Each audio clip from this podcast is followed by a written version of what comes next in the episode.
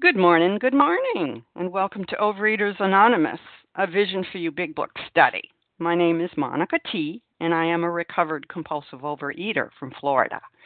And today is Thursday, March 9th, 2017. And today we are reading from the Big Book. We are in the chapter Bill's Story. We are on page 13. We will start with the first full paragraph at the hospital. Three paragraphs will be read, and comments will be on the third paragraph. And today's readers are the 12 Steps, Sarit L., the 12 Traditions, Jody E.Q., and our text readers for today are Terry H., Marie J., Lynn D., and our newcomer greeter is Melanie. The reference number, the share ID for yesterday, Mar- uh, Wednesday, March 8th, the 10 a.m. meeting is 9697. And the share ID for this morning's 7 a.m. meeting, Thursday, March 9th, is 9705. 9705. OA Preamble Overeaters Anonymous is a fellowship of individuals who, through shared experience, strength, and hope, are recovering from compulsive overeating. We welcome everyone who wants to stop eating compulsively. There are no dues or fees for members. We are self supporting through our own contributions, neither soliciting nor accepting outside donations. OA is not affiliated with any public or private organization, political movement, ideology, or religious doctrine. We take no position on outside issues.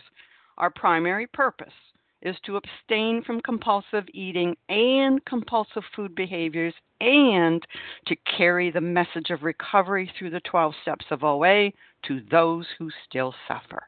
Our sole purpose.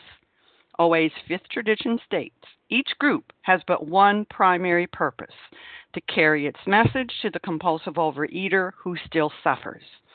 At a Vision for You Big Book study, our message is that people who suffer from compulsive overeating can recover through abstinence and the practice of the 12 steps and the 12 traditions of Overeaters Anonymous. And I will now ask Sarit L. to read the 12 steps of OA for us, please.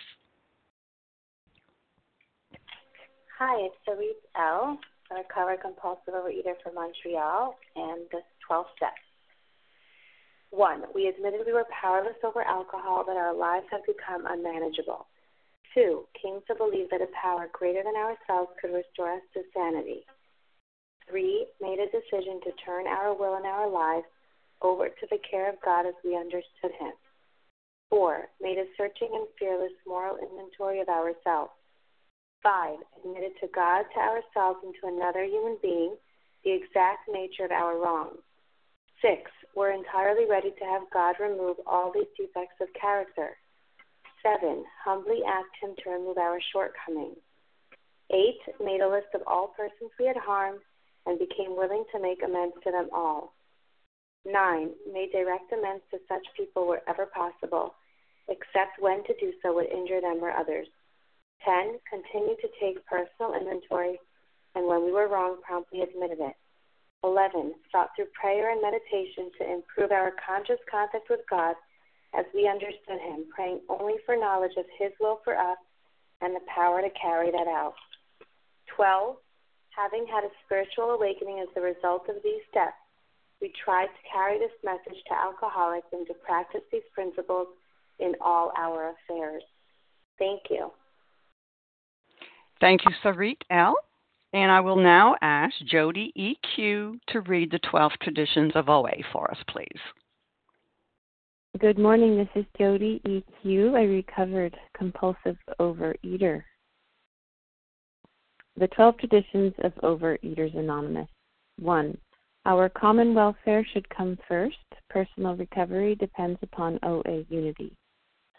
2. For our group purpose, there is but one ultimate authority a loving God, as he may express himself in our group conscience. Our leaders are but trusted servants, they do not govern. Three, the only requirement for OA membership is a desire to stop eating compulsively. Four, each group should be autonomous except in matters affecting other groups or OA as a whole. Five, each group has but one primary purpose to carry its message to the compulsive overeater who still suffers. Six, an OA group ought never endorse, finance, or lend the OA name to any related facility or outside enterprise, lest problems of money, property, and prestige divert us from our primary purpose. Seven, every OA group ought to be fully self supporting, declining outside contributions.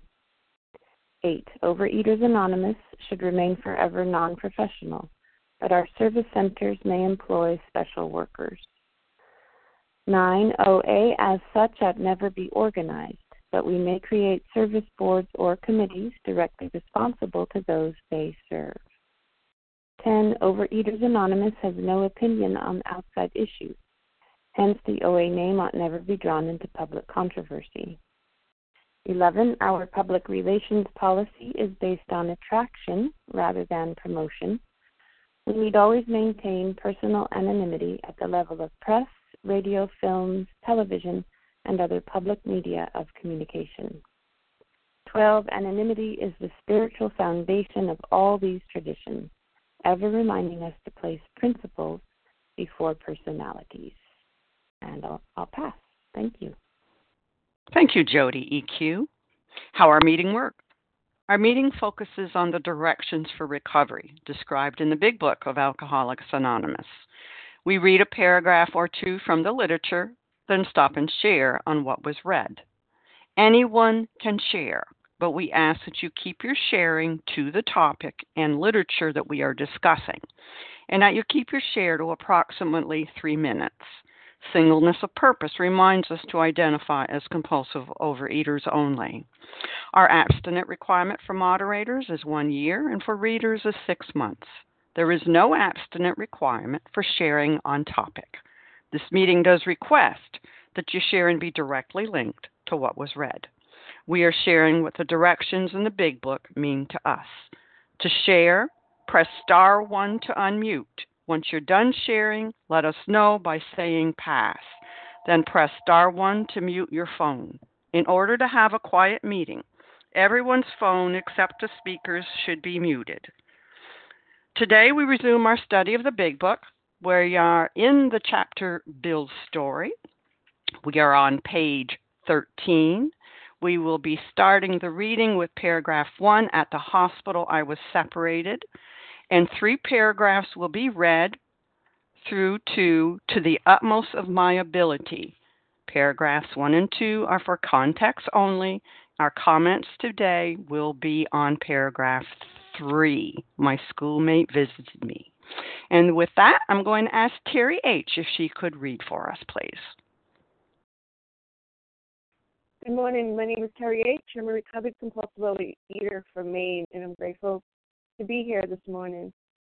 At the hospital, I was separated from alcohol for the last time. Treatment seemed wise, for I showed signs of delirium, delirium, tremens. Here I humbly offered myself to God, as I then understood Him, to do with me as He would. I placed myself unreservedly under His care and direction. I admitted for the first time that of myself I was nothing, that without Him I was lost. I ruthlessly faced my sins and became willing to have my newfound friend take them away root and branch. I have I have not had a drink since. My schoolmate visited me, and I fully acquainted him with my problems and deficiencies. We made a list of people I had hurt, up towards whom I felt resentment. I expressed my entire willingness to approach these individuals, admitting my wrongs. Never was I to be critical of them. I was to right all such matters to the utmost of my ability.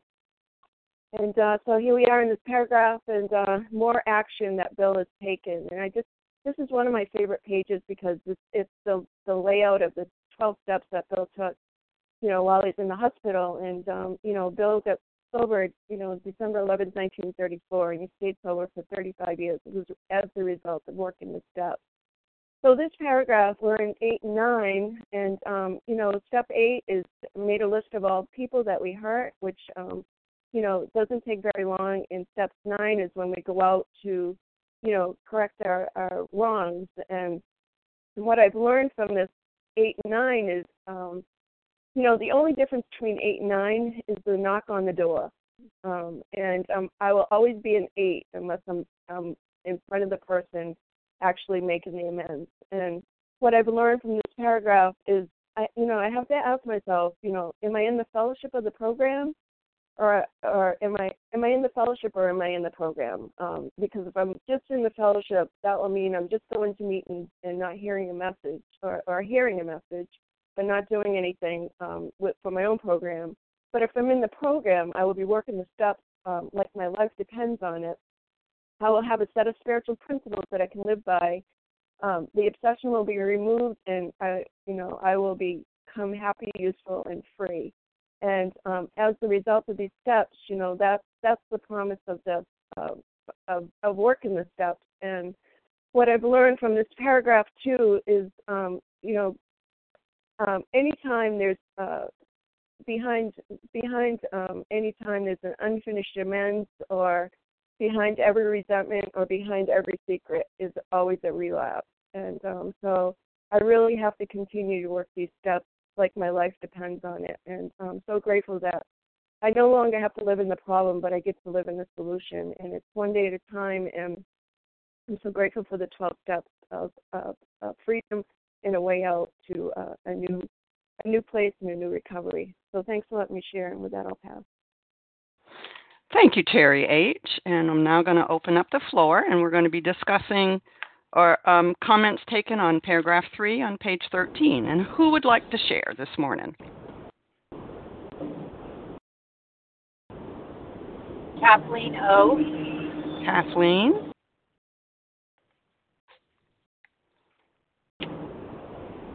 Anybody else? All right, Kathleen, let's start with you. Go ahead. Good morning. Quiet meeting this morning.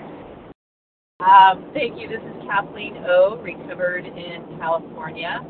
And what strikes me is a large portion of what we've been reading has been identifying in with the powerlessness.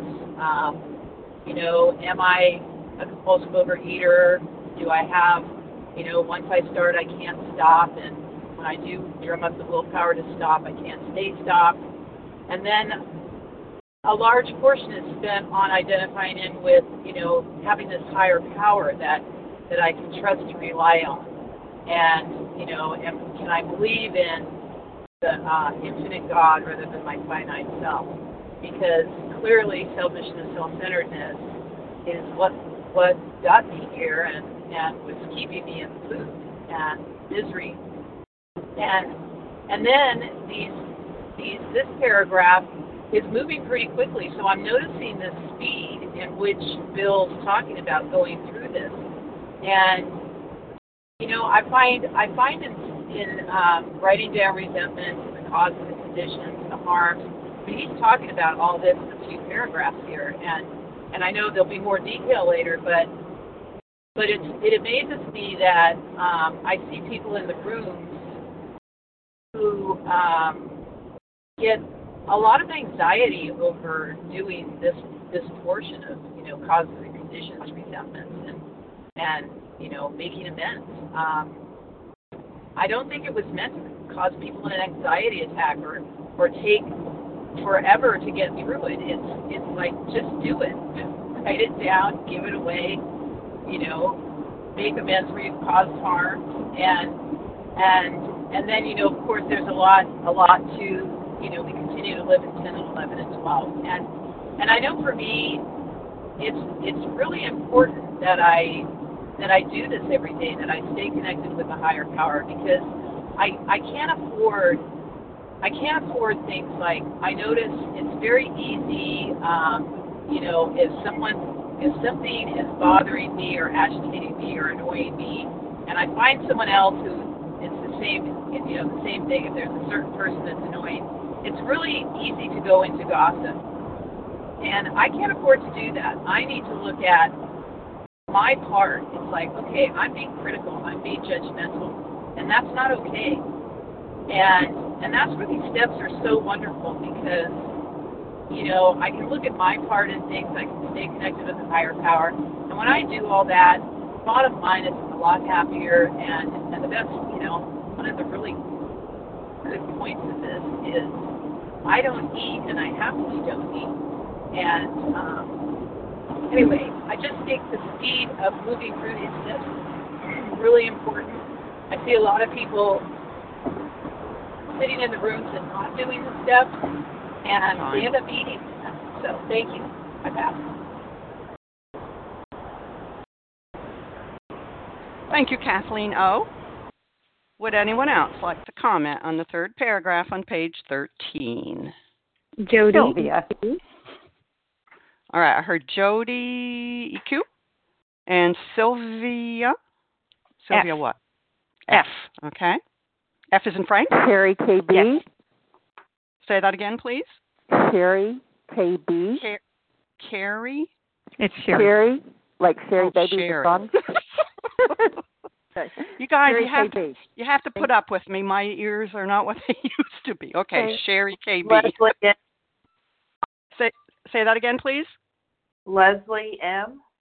Leslie M. Anybody else? Okay, this is what I got, and if I missed you, please chime in. Jody EQ, Sylvia F, Sherry KB, and Leslie M. Jody, you're up. Go ahead, please. Thank you, Monica. This is Jody EQ, a grateful, recovered compulsive overeater in California. So I expressed my entire willingness to approach these individuals admitting my wrong. Never was I to be critical of them. That's what I want to underscore here. Never am I to be critical of them. When I make my amends, I have to be so careful not to even imply any blame whatsoever, even if they may be to blame. Um, it just doesn't serve me, and it, it will just only make them defensive, and it, it just goes downhill. The only way to do this process, in my view, is to admit my wrongs look at my side of the street, clean up my side of the street. If theirs is is blatantly dirty, it doesn't matter. That doesn't affect me. What affects me are my wrongs, not the other man's wrongs. It's more important that I simply clean up my side of the street. And if I do become critical of them, I'm not making amends. I'm not recovering. I'm not healing. I'm not going to get this, the results that I seek. So just want to stress that because I've done it the wrong way and want to share my experience so that others may not make the same mistake. And with that, I'll pass. Thank you, Jody EQ. And Sylvia F., you're up, and then it'll be Sherry KB. This is Sylvia F., recovered compulsive overeater in Northern California. So happy to be here on the line with all of you. And um, what I want to talk about uh, is I express my entire willingness to approach these individuals. And entire willingness is the theme throughout these steps. And um, and this is a really hard one because it says I had to fully acquaint him with my problems and deficiencies. Um, and, uh, you know, I spent my whole life doing everyone else's inventory. And if, if, if I got embarrassed or ashamed or someone didn't do something the way I wanted, especially in my workplace, I spent so much energy like debating in my head or having to tell everyone else how they were wrong and how I was right and it would only be better if. And all of a sudden, I'm asked uh, to have entire willingness to approach these individuals admitting my wrong. And I spent my whole life uh, admitting their wrong, not my wrong. And so um, the thing that I like so much about this step is you know, we've been preparing for this with steps one and two and three. This this surrender. Surrender is like if if I I have to believe, and I had to believe, I still have to believe that I cannot fix this myself. I cannot fix my disease. I cannot fix my crazy thinking. I cannot fix my eating disorder myself. So when someone else who's gone ahead of me, who's recovered, uses this book and tells me what to do, I have to be entirely willing to do it or it is not going to work. If I if I reserve everything, anything, it's like, well, I'll I'll do what you say except for this part or I will tell everyone except for this one person. Um it it I won't get the recovery. I won't get what what the book promises.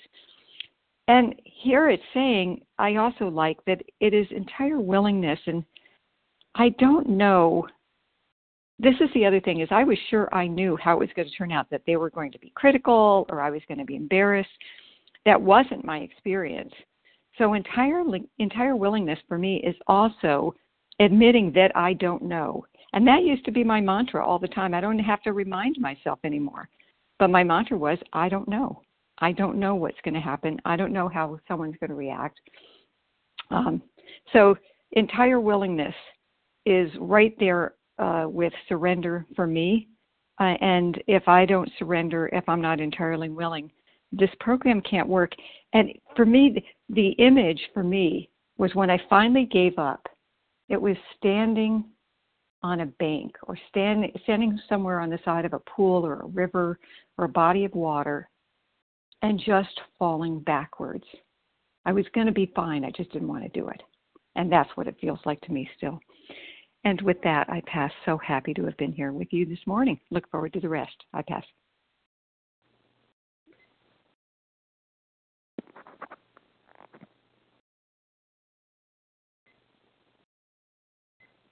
Monica, are you there? Monica, we can't hear you. If you're not there, Monica, then we will go on to Sherry KB. You're next. Good morning, everybody. This is Sherry KB, uh, recovered compulsive overeater in Northern California. Good morning, Monica, if you're still there, and good morning, Melanie. Good morning, everybody.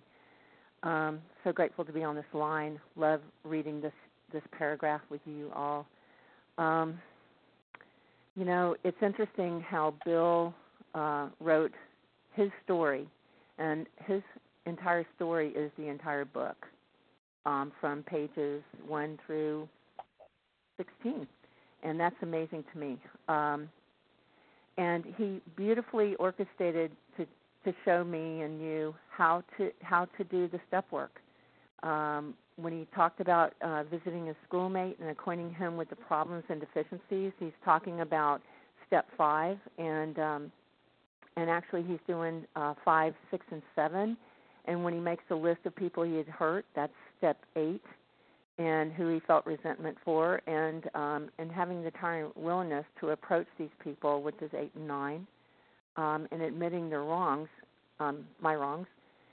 Um, it's it's amazing to me because what I really believe happens is that as I'm doing this work, I'm getting unblocked and getting closer to my higher power, so that when I start taking the action of um, doing the fourth step, giving my fifth step, um, six and seven, humbly asked him to remove my shortcomings, made a list of all persons I've harmed in step eight, and go and make that amends. My higher power is with me when I go. I'm never alone anymore, ever again. To me, is my experience um, when I'm approaching people, especially to right my wrongs. Uh, the last thing I do is be critical of them.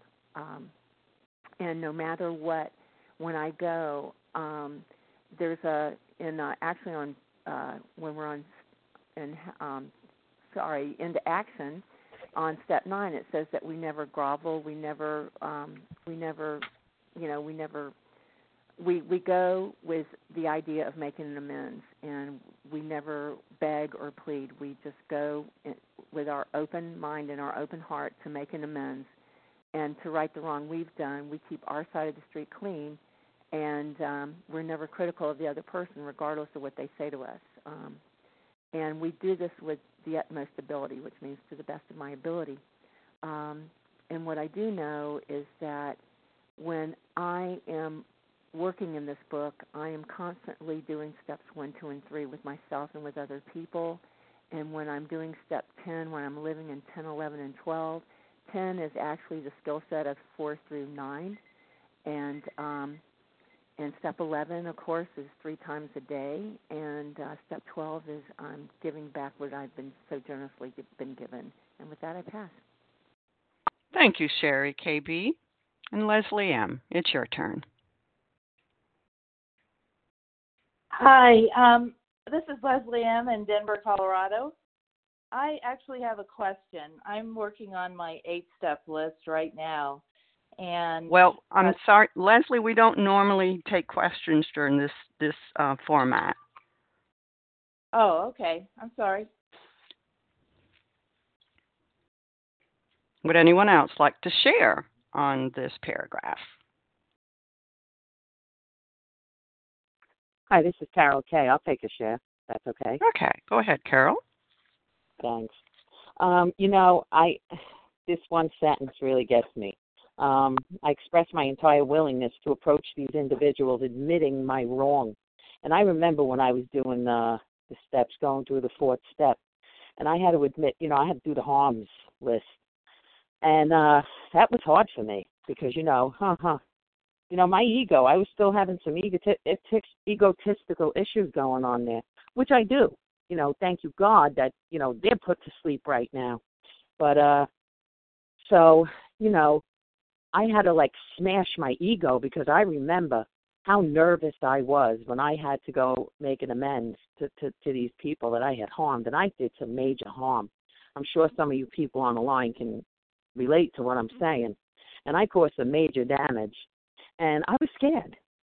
And you know, but the funny thing is is I'd be afraid when I was home, but the minute I, I left the house, I was nervous until I got there.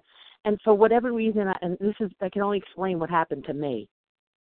I felt so nervous and so afraid and I felt like, you know, due to my ego, that I was standing in front of them like naked, like I was stripped down. And um the minute that I started to to talk to them and to admit my wrong, and you know to see what I could do to make it right if there was anything I could do to make it right. The minute the first word came out of my mouth, for me, and I can only speak from what happened to me, I felt a, a, an ease and a peaceness and a calmness, and it was like my higher power just helped me. He, he he just like came into me and and and helped me right through it. And um but you know my point is is that this just wasn't an easy it wasn't an easy thing for me to do. You know this is a program of action. Nobody says it's easy. For me it was not easy. But you know what? My life is so much easier today being a recovered compulsive overeater than it was in that food i was in that food for well over thirty forty years maybe even longer fifty years as a, a little child and today you know for the last year and a half past year year and a half I haven't I don't need the food. You know, food was my God. I no longer need need food. It's not it's it's not my God because now I found my higher power and that's because of these 12 steps. This book, these 12 steps saved my life. Thank you so much for letting me share. Thank you, Carol Kay. And who would else would like to share on paragraph 3 on page 13? Uh, Wendy M. I Wendy M. and I heard another voice. Marie J. Marie J. Reggie O. Reggie O. Anybody else? Deborah P. Deborah P.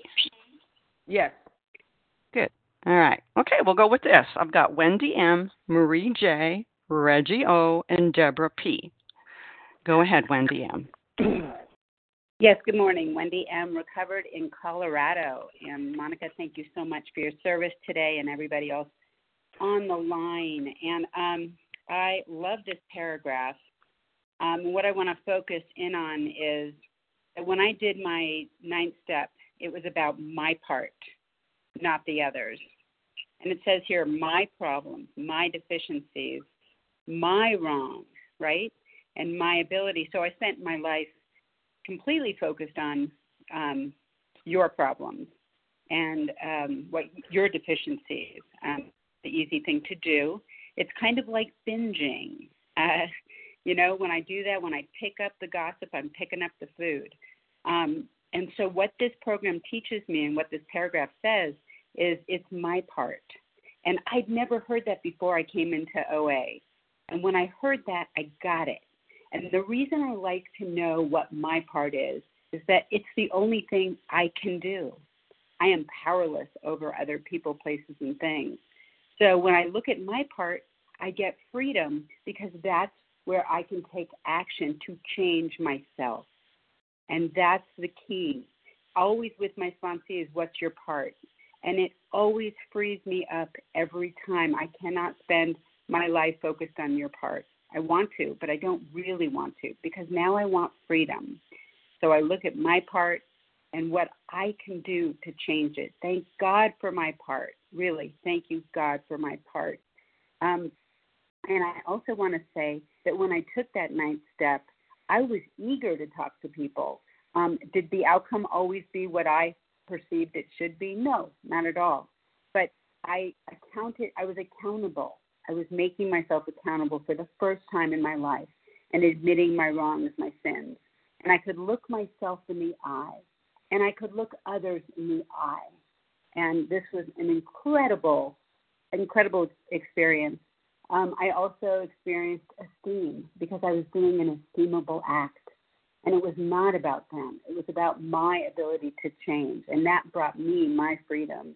I'm currently working with a sponsee on step nine, and I just couldn't be happier for her. I'm so excited for the freedom she's going to experience because she's looking at her part and she's able to change something because it's hers.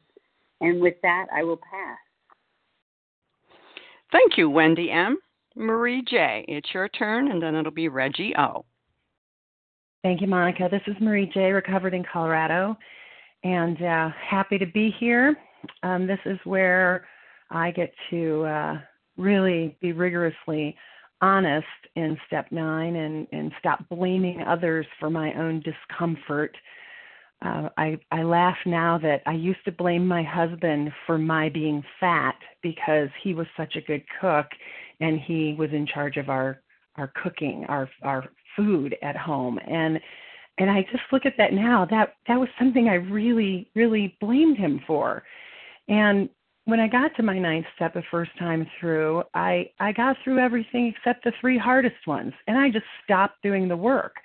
I just didn't trust God. I didn't rely on God. And then I started to think I could do this whole thing on my own. I could do this program on my own. I I thought I had it. You know, I I'd lost 80 pounds. I was attending meetings. I was abstinent. So all this self-reliance came back in and I never got to steps 10, 11 and 12. I never got to where I had a solid um daily working program to keep myself in recovery. And so I took my will back and I relapsed and I relapsed hard. I gained 30 pounds in four months.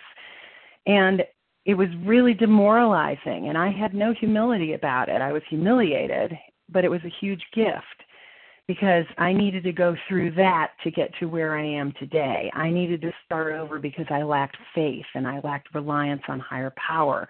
And because I thought I could do this on my own, I was afraid to be vulnerable in step nine. I was afraid to do those hard amends. And I had no humility. I couldn't complete those amends because I had no humility. And when I finally did, and I finally got through all of that and got through it and that's when I had gotten into vision and I started over and I started working at the the big book way and I rigorously got willing and honest and took the steps and took them quickly and got through it. And then I got to those three hard nine steps and I couldn't or amends I couldn't I couldn't wait to get them done and all the promises came true. And today I have freedom. And stuff still comes up every day, but I've got 10, 11, and 12. I can address anything that comes up every day and stay in recovery and still be able to make amends where I need to. And it's all about freedom and peace and recovery and being able to carry the message to someone else who needs it and who wants the freedom also. So just really grateful today. Thank you. I pass. Thank you, Marie J. And Reggie O. It's your turn, and then it'll be Deborah P. Thank you, Monica. This is good morning. Uh, this is Reggie O. in uh, the Los Angeles area. And uh, again, just such amazingly powerful paragraphs. Um, years ago, and I think it was before, many years ago, before before now, and it was before I first came into the OA program. I had this vision, uh, or this I don't know if it was a desire, it was a vision, but but it was to uh, it was to be able to walk down any street in the in the world and to see anyone that I had ever known and to be able to look them in the eye and say hello rather than hiding and behind you know walking into a store so I wouldn't have to see them or greet them or not look at them and, and just move on as if they weren't there.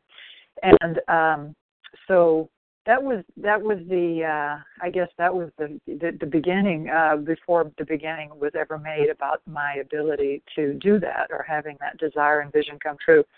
And then you're bringing that back to the bringing that back to this these parts of the steps that we're working on and just oh you know over and over again i just that I love people. You know, we talk about entire abstinence, and one or two people this morning have mentioned entire willingness, and uh, just being willing, and that you know that this paragraph before the last one starts with the third step. You know, I made a decision. I humbly offered myself to God. I made a decision to turn my will and my life over to the care of God. Made a decision. You know, and I was just working with this with a someone yesterday, and that that decision is something I need to remember and make every day and take action on.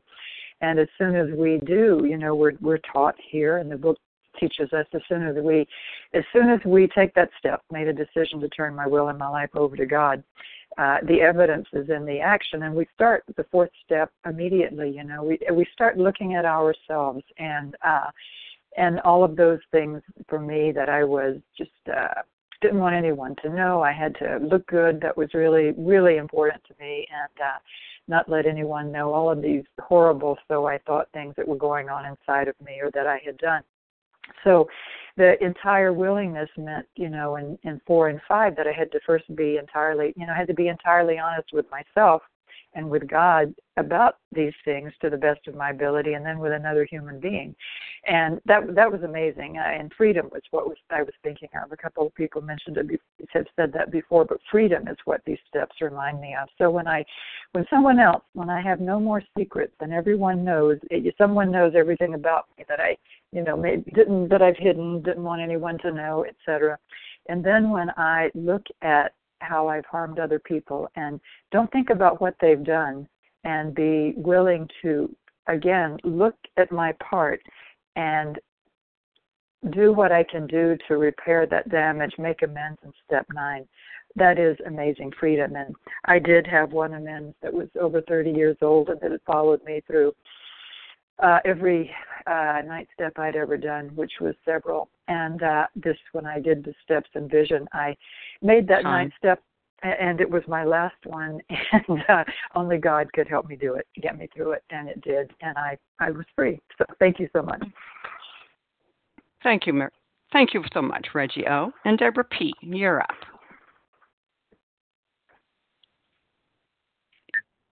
Hello, this is Deborah P. in San Diego. Um, I just I just wanted to say thank you very much for this group. Um, I'm I'm new at this. I've been abstinent since March 1st, which is a, a miracle for me, and I attribute my abstinence to this group at 7 a.m. I've never had a regular meeting in my life.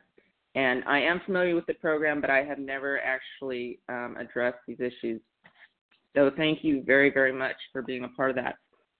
Um, and since I have not really been through that step, it sounds like most people here are very experienced with this. But um, but I do remember at a meeting um, a woman in her early 20s, which is very young to me, saying, you know, little things stick with me, saying, you know, I've realized that all of my problems are of my own are of my own doing in to a sense. And I thought, wow, for someone in their early 20s to realize that was just profound to me. And I think that's what I love about this program is um just everyone, you know, cleaning up their side of the street and just saying, wow, you know what, I've been wrong in this area.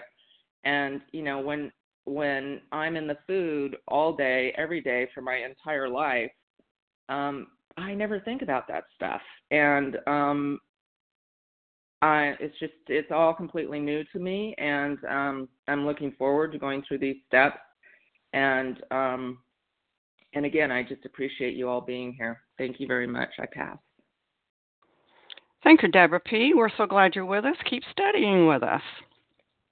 Would anyone else like to comment on paragraph 3 on page 13?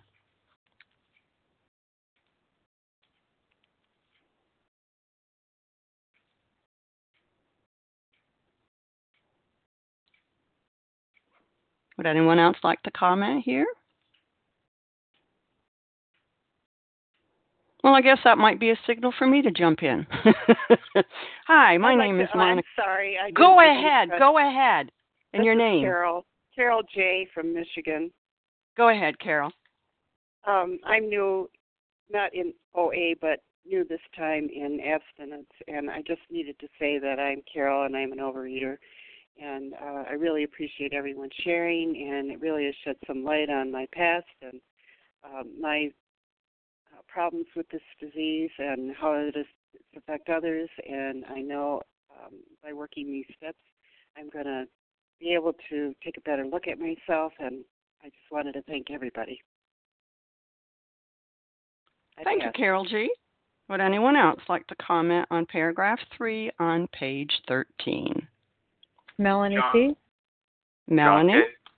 John? Okay, Melanie, go ahead, and then it'll be John. Thanks, Monica. This is Melanie C. I'm a recovered compulsive overeater calling in from Oregon. Um, just a little bit of way that my mind thinks. I just enjoy so much being able to look at this and just think back that um, this is a um, a process that Ebby brought to Bill, and um, they aren't the 12 steps as I have worked them now, but they certainly were very effective. They talked about um, the four absolutes and the six tenets but from this very little paragraph, I was able to see identifying in, which is so important for me, that there's a step four and five going on here, and a step eight and nine happening here. This is certainly the the theme of the shares this morning, and that um, for me, I had to learn how to be completely, totally, fully. Were you taking her out or was it? No, I didn't. Oh, just one second. um, honest and I had to I had to learn how to do that. But with a guide of my sponsor, we kind of got down to it. She shared in, in places where I heard other things. I thought, oh, I'm like that. Oh, yes, I've done that. And so I got to be more and more honest all the time. But the thing that was more profound to me than anything else, other than my abstinence and that continuation of such because of the hand of my higher power, is the experience that I had and it was quite necessary for my hardened heart and continues to be so every day. The experience that came about that came and happened to me is the humility when I stood face to face with the person that um, I was going to be making amends with, and um, there was something that came over me, something that shifted in me that would not have happened had I done it any other way and I'm just telling you my experience. I'm not sharing anything other than my experience. It would not. I know that wouldn't have happened with a letter or a text or or a phone call or, or whatever. Um, that it was face to face, looking in the eyes of this particular person, and I saw for the first time me. I saw what I needed to adopt, what I ended up doing, and the hate that came as a result of that um, life of trying to survive, and it melted away. And I saw without judgment that um, there's some things that I didn't want to do anymore or be anymore, and that it affected somebody else's life. Empathy was not available to me before I got into the step nine business. Empathy was just not available to me. I could not full heartedly look at somebody else and see what I was doing that was harming them or consider that they had a footprint in this life too that was just as passionate as important as mine was. And that's the effect of step nine work. I had to get honest first so I could find out about me and that was a tricky thing because it was you know kind of slippery to not fall into remorse and regret and morbid reflection or or or um self pity and all those kinds of things i had a lot of help to keep me back up on my feet to take a look at this um practically And then from that point, the experience, and I don't want anybody to miss that, it's looking eye to eye with somebody. And I just want to add a little bit that that particular somebody very well could have hurt me more. You know, I'm not going to get into that much, but very well, from all all evidence, could have hurt me more.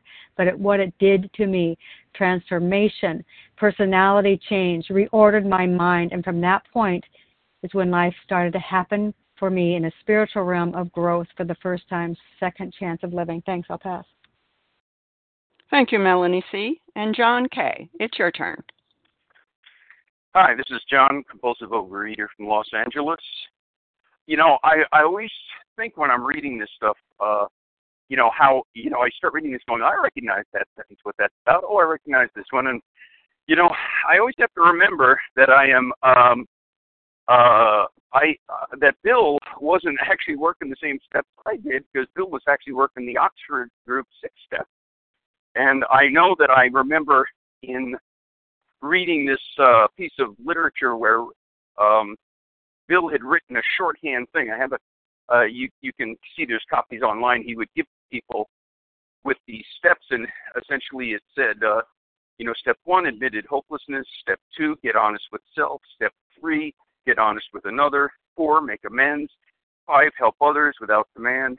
Six, pray to God as you understood it. And to me, that's about, you know, you look at it, you know, admitting hopelessness, that's pretty simple. That's step one. Getting honest with self was actually the fourth step. Getting honest with another is the fifth step. Making amends, obviously, you know, eight and nine. Uh, helping others without demands, that would be 12. And praying to God, uh, you know, I think step 11. So it was it's sort of interesting. It always fascinated me about how uh, the six steps of the Oxford group developed into uh, the 12 steps we have today. And boy, it, it makes all the difference in the world because um, I I always joke for those who know me, you know, I've been in program for 35 years, but I've been absent for 22, and uh, I think my anniversary. Um, uh, 22 years abstinence, but that big gap between those two numbers was that I was slipping and sliding for a long time. Uh, and partly, I always joke that uh, I was in two different versions of OA over the years. I was in, and the reality, of course, is I wasn't in two different versions of OA. I was in, I was in one OA, but there was two different versions of John. And the first time around, I was in the one where you go to meetings, you get, to, you know, we get, we listen to each other's problems, we talk about our own problems. We go out for fellowship. We gossip on the phone, et cetera, et cetera. And you know, I got the exact results you'd expect with that kind of recovery, not not not much at all. And so then um, I came in uh, when I came back from my relapse, and I got really serious. I worked steps and made all the difference in the world. You know, I, I remember hearing a lady once say she was in two different programs the first one she worked the tools, the second one she worked the steps, which I, I always loved. And uh, it always sort of sort of cracks me up about the OA tools. I, we had a great guy here named Jack Z who passed away a couple of years ago, a year ago, and uh, he used to go to a conference every year. And he came back one year, and he said, "You know, they're just not going to be happy until there's 12 tools." and I always laugh. And whenever people get going on it, I go, "How is it AA manages to get people sober without tools? My God!" But you know, the reality is that it's really about the steps, about self recovery, uh, self improvement, working on myself, changing myself because time I didn't. Oh, no, um, nothing changed because nothing changed in me. I needed to come in, do the work, and then everything got better. And with that, I passed. Thank you, John K. And who else would like to comment on page 13, third paragraph? Karen M. Karen. Anybody else? Carolyn C. Carolyn. All right, let's M. go ahead with Leah. Okay. All right. Karen M., you're up, and then it'll be Carolyn C. Well, good morning. I'm Karen M. I'm calling in from California. First of all, I just want to say thank you. How amazing to have a meeting that makes it a little more easier for someone in this time zone to actually participate. I've been listening to Vision for You for a few years, and it's um, really revitalized my program. Just to qualify briefly, uh, next week, I'll be celebrating, honoring uh, 17 years of working this program of abstinence. Of I came in as a hundred pounder, and I've been able to maintain a healthy body weight only by the grace of God in working this program. And I'm just so grateful that all of you have, you know, are doing this work and contributing to OA, to my own recovery, and and speaking on this paragraph, I have to say that when I came into OA, you know, actually it's 16 years, excuse me, almost 16 years ago, I it certainly was not a, uh, a sudden spiritual awakening for me. It was slow and steady. And I'm just so grateful for the people that shared in the beginning that I heard that this was not a diet, that this was a new way of life, that the new way of life was achieved through working the steps. So I never, um, you know, I did not sit down at a table and, or at a bed or anywhere with anyone and have this process done so quickly. It actually took me a couple of years, but it happened and it seeped in and it was a gradual process and it's still a gradual process that uh, it's a miracle. I'm an entirely different person. I live in an entirely different body. I had dieted since I was a child. I'd been overweight since childhood, and I came in and got a solution. And I um, I just again want to express my gratitude for the process and appreciative of this new way of looking at this process of doing it quickly. It's not a new way. It's what Bill did. It's what many people did. It's what um, I'm guessing people do, and I'm interested in learning how to help people do that. But I do know for me there was another way, and I guess I'm going to stop now. I just want to say thank you. Thank you for letting me share. Thank you, Karen M. Carolyn C. It's your turn. Hi, this is Carolyn C. calling from Colorado. And um, I just, I'm so excited to be a part of this program and a vision for you. I've only been um, going to meetings since around, well, listening to Vision since around September, and um, claimed my my abstinence um, in January, and have found such strength in these meetings. Normally, I listen while I'm at work and just kind of going through my daily routine, so I can't always share. But um, to, it's interesting, you know, when I first one of the first things I did, in addition to going to meetings, was going to our convention in Colorado and heard Harlan speak on the big book. And it was so eye opening, and it made this book so much more than a historical relic, if you will. And, um, and, it just allowed me to open up to the stories and to the experience as opposed to just a a, a book that didn't I didn't connect with at first and working the steps while I I've wanted to work them fast, like um, like Harlan talks about, and um, I, you know, it's gone a little bit slower for me, and it's not bad. I'm I'm in step four. I'm at the point of where I wanna I wanna move forward, but sitting with some of that um, work for a little while has really allowed me to find a greater peace with some of the things that I have held so tightly as a way to identify myself. Um, the resentment, the fear, the all of the patterns that are coming up with my sexual conduct are amazing. I mean, I've known them, but I've never put them in the context with the big book and with my food relationship.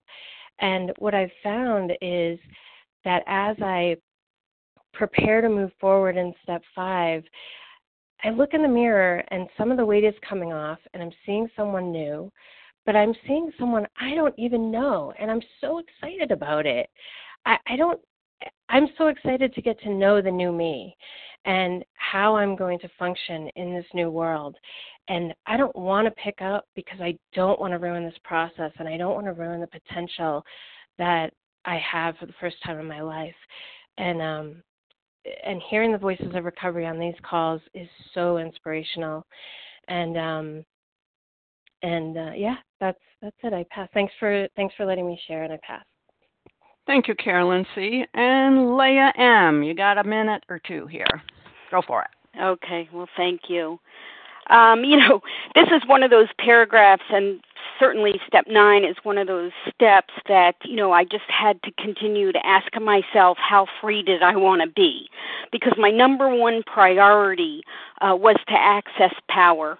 And any form of self will, um, you know, resistance uh, was going to block that off and it's difficult to live free in the now and drag my actions of the 1980s uh, with me. It was hard to live uh, happy, joyous, and free when I was walking down the street if I was hoping I wasn't going to bump into, uh, you know, the wreckage of my past, an old boyfriend, uh, old employers.